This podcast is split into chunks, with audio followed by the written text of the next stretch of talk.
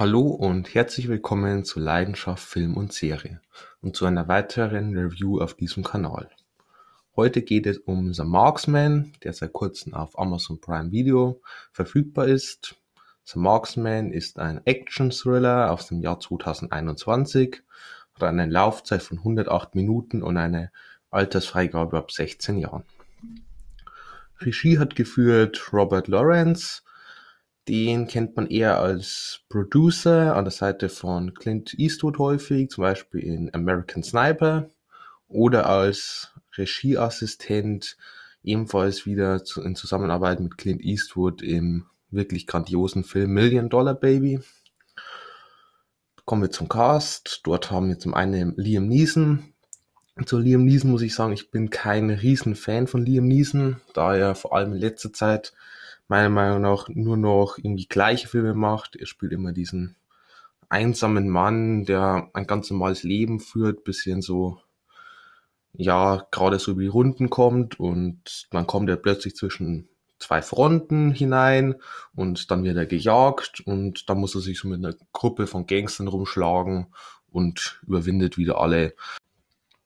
Wie zum Beispiel in Hard Powder, The Commuter, 96 Hours, Run All Night oder auch Ruhe den Frieden oder auch in diesem Film, aber dazu später mehr.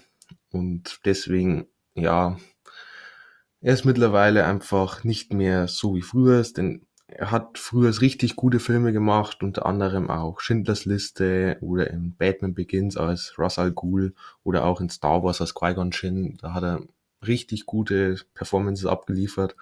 Und heutzutage wiederholt sich das irgendwie immer das Gleiche. Dann haben wir noch Juan Pablo Rabat, ähm, den kennt man aus Peppermint zum Beispiel. Ähm, dort spielt er genau die gleiche Rolle wie auch in diesem Film, aber dazu auch später mehr. Und dann haben wir noch Jacob Perez, ein recht junger Schauspieler, von dem ich jetzt noch keine anderen Filme gesehen habe. Kommen wir zur Story. Es geht um den Ex-Marine Jim, gespielt von Liam Neeson. Der lebt nach dem Tod von seiner Frau alleine mit seinem Hund auf einer Farm nahe der mexikanischen Grenze. Eines Tages fährt er mit seinem Truck an eben dieser mexikanischen Grenze entlang und trifft dort auf eine Mutter mit ihrem Sohn Miguel, die von Mexiko in die USA fliehen und von dem mexikanischen Kartell verfolgt werden. Somit hilft dann Jim dieser Mutter mit ihrem Sohn bei der Flucht. Doch während der Flucht stirbt die Mutter und nun will Jim den jungen Miguel vom Kartell schützen und ihn nach Chicago zu Verwandten bringen. Dabei werden beide gefolgt von eben diesem mexikanischen Kartell, unter anderem Mauricio, einem Gangster-Boss, gespielt von Juan Pablo Raba. Kommen wir also zur Review. Die Handlung ist größtenteils eben auf der Straße, in diesem Truck mit Jim und Miguel. Die Handlung ist sehr langatmig, sie ist sehr vorhersehbar, sie wiederholt sich ständig, also wir haben so, sie fahren ewig lang rum mit ihrem Auto, halten wieder mal bei einem Motel oder einer Raststätte und dann werden sie wieder vom Kartell entdeckt, entweder weil er zum fünften Mal in Folge die Kreditkarte benutzt und dies zurückverfolgen können.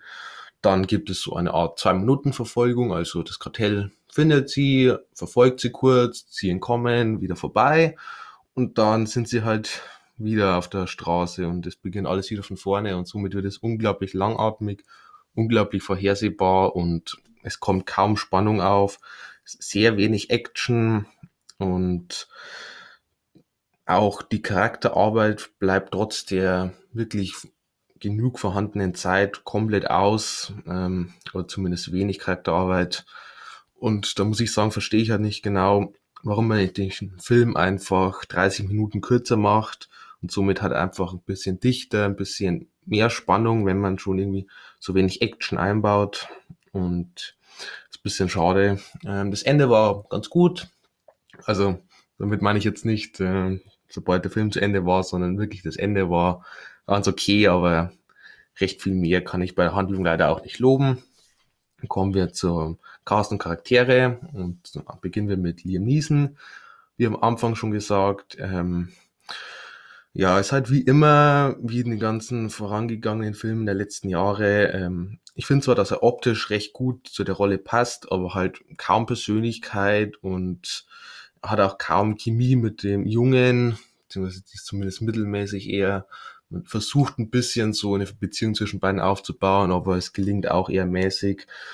Ähm, ja, und sonst, ja, er spielt halt diesen Mann, der eben ein Ex-Marine ist und nun halt plötzlich diesem Jungen helfen muss und sich dort mit allerlei Gegnertruppen rumschlagen muss. Ähm, ja, ist halt einfach nichts Besonderes, ist nicht persönlich, ist nicht besonders interessant gemacht. Ja, hat wenig Tiefe. Jakob Perez als Miguel, also als der Junge, ist ähm, mittelmäßig er hat es ein bisschen schwer auch in dem Film. Ich meine, erstens ist er noch recht jung und außerdem, ähm, gut, was soll er machen? Er spielt halt einen Jungen an der Seite von Liam Neeson und ja, kann hier recht wenig herauskommen.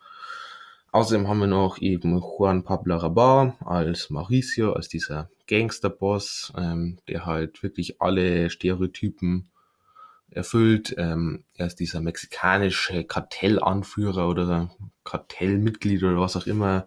Ähm, sehen wir recht häufig in so Filmen die bösen Mexikaner voller Kriminalität und kaltblütig und alles, tätowiert, Glatzkopf, das, alle Stereotypen werden hier bedient.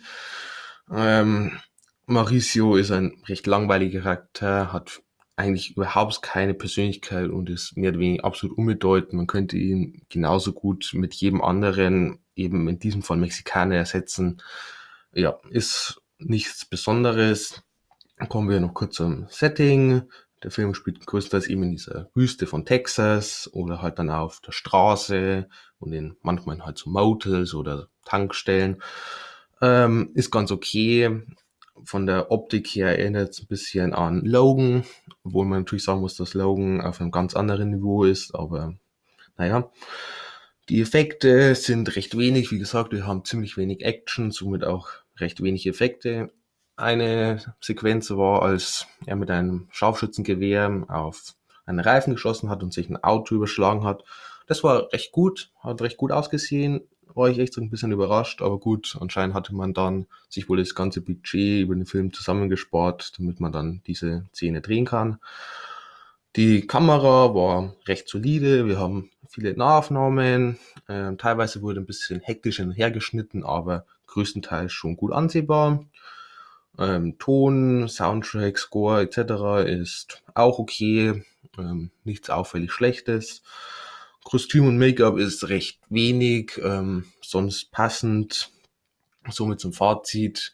Wir haben hier einen sehr mittelmäßig beschlechten Action-Thriller, ähm, sehr standardmäßig, macht kaum bis gar nichts Neues. Wir haben einen total stereotypischen Hauptcharakter als auch einen total stereotypischen Antagonisten. Die Handlung ist vorhersehbar, langatmig und ja, sonst vom ganzen Handwerklichen her ganz okay. Somit bekommt der Film leider nur enttäuschende vier von zehn Punkte. Ähm, für absolute Action-Fans oder absolute Liam Neeson-Vergötterer kann man sich den Film vielleicht anschauen, aber insgesamt meiner Meinung nach kein gelungener Film. Dann noch zwei ähnliche Filme. Dort haben wir zum einen Logan, der natürlich um Welten besser ist, einer der besten Superhelden, Dramen, wie auch immer, überhaupt. Ähm, ein unglaublich guter Hugh Jackman und richtig starker Film, richtig starke Handlung. Unbedingt angucken, genauso auch wie Sicario.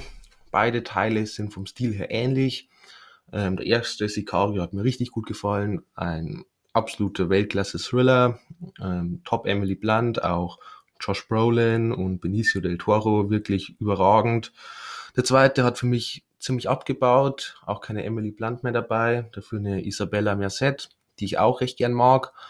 Aber von der Qualität und von der Spannung kommt er nicht an den ersten Teil ran. Aber immer noch besser als der Marksman, von dem her greift lieber zu denen. Dann bedanke ich mich fürs Zuhören. Ich hoffe, ihr habt noch einen schönen Tag. Schaut gerne auf Instagram da vorbei. Dort findet ihr über 2000 Filme und Serien inklusive Bewertung. Und wie bereits in den vorangegangenen Podcast-Folgen erwähnt, wird es demnächst ein Halloween-Special geben. Genauer gesagt am kommenden Mittwoch schon. Es wird ein Ranking sein. Mehr verrate ich noch nicht. Ich kann aber sagen, ähm, ich glaube, es wird richtig cool. Es hat mir viel Spaß gemacht, es vorzubereiten. Und ja, freut euch drauf und dann bis zum nächsten Mal.